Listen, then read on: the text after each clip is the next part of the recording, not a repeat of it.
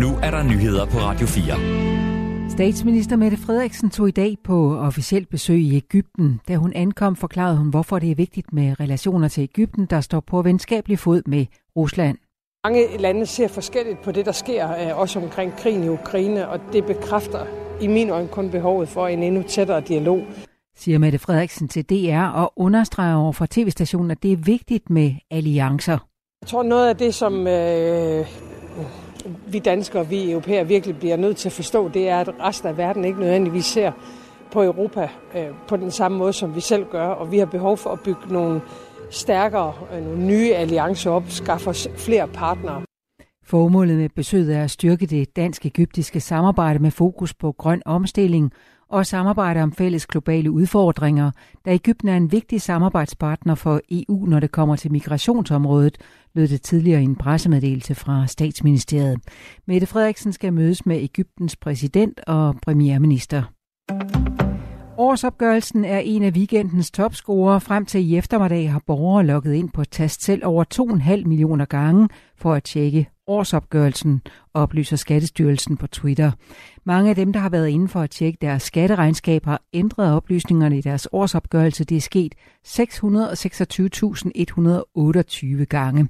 Skattestyrelsen er åbnet op for smugkig allerede fredag aften, selvom årsopgørelsen først officielt åbner i morgen. Regeringen bliver anklaget for løftebrud om den såkaldte seniorpensionsordning, der skulle give flere mulighed for at gå på pension. Det er partierne Enhedslisten, SF og Dansk Folkeparti, der kritiserer regeringen. Vi havde en helt klar aftale. Der er et flertal, der er klar til at bakke op om at udvide seniorpensionen, og nu vender Socialdemokratiet ryggen til denne her aftale, siger enhedslistens beskæftigelsesordfører Victoria Velasquez til DR. Den nye regering vil ikke love noget, og det kan blive et stort problem, spår politisk kommentator Nora Reddington. Der er noget, der kan gå hen og blive en politisk vejsidebombe for regeringen. Stor bededag var slemt. Det her, det kan blive endnu værre. Siger han til TV2. I forhandlingerne om Arne-pensionen i 2020 aftalte den tidligere socialdemokratiske regering sammen med enhedslisten, SF og Dansk Folkeparti at afsætte 460 millioner kroner til en udvidelse af seniorpensionsordningen. Det skulle ske allerede fra næste år. Og det, der står i regeringsgrundlaget, det er jo, at seniorpensionen skal afskaffes, og vi i stedet for skal have en Arne, og en, altså en Arne plus øh, pension. Men hvad det er, hvad det betyder for den enkelte dansker, det er helt uklart. Og det er jo det, oppositionerne øh, reagerer mod. De vil have en form for afklaring. De kan se, at regeringen har et stort problem forklarer Noah Reddington til TV2. I et svar til Folketinget gør beskæftigelsesminister Anne Halsbo Jørgensen det klart, at den nye regering først skal tage stilling til, om forslaget skal blive til virkelighed, ifølge DR. Heller ikke Venstre vil give DR klart svar på, om de stadig mener, at seniorpensionen skal udvides. Mange migranter frygtes at være druknet ud for Libyens kyst, meddeler kilder til NGO'en Alarm Phone. Organisationen skriver i dag på Twitter, at den tidlig lørdag morgen advarede italienske myndigheder om, at en båd med 47 personer ombord var i store vanskeligheder på Middelhavet. Båden befandt sig på det tidspunkt nordvest for den libyske kystby Benghazi, de migranter, der var ombord, havde akut brug for hjælp, skriver organisationen.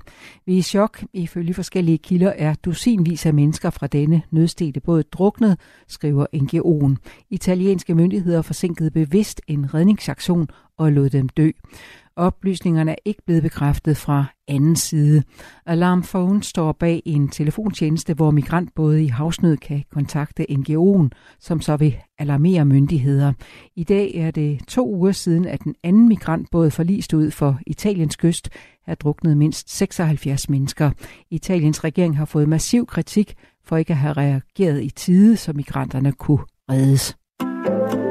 Omkring 10.000 frivillige har i dag indsamlet omkring 11 millioner kroner for Folkekirkens Nødhjælp. Det viser en forløbig prognose tidlig i aften, oplyser organisationen i en pressemeddelelse. Det er 2 millioner kroner mere end ventet, og generalsekretær i Folkekirkens Nødhjælp, Birgitte Kvist Sørensen, er godt tilfreds. Det er et utroligt flot resultat, skriver hun. Pengene skal gå til krigen i Ukraine, jordskældsoffrene i Syrien og sultramte på Afrikas horn. I aften og nat overskyet med sne eller slud, og først fra frysepunktet op til 3 graders varme, men senere helt op til 7 grader. I morgen overskyet med udbredt regn, men om eftermiddagen mest opholdsvejr, og den sydlige og østlige del af landet får måske lokalt lidt sol 6-11 grader.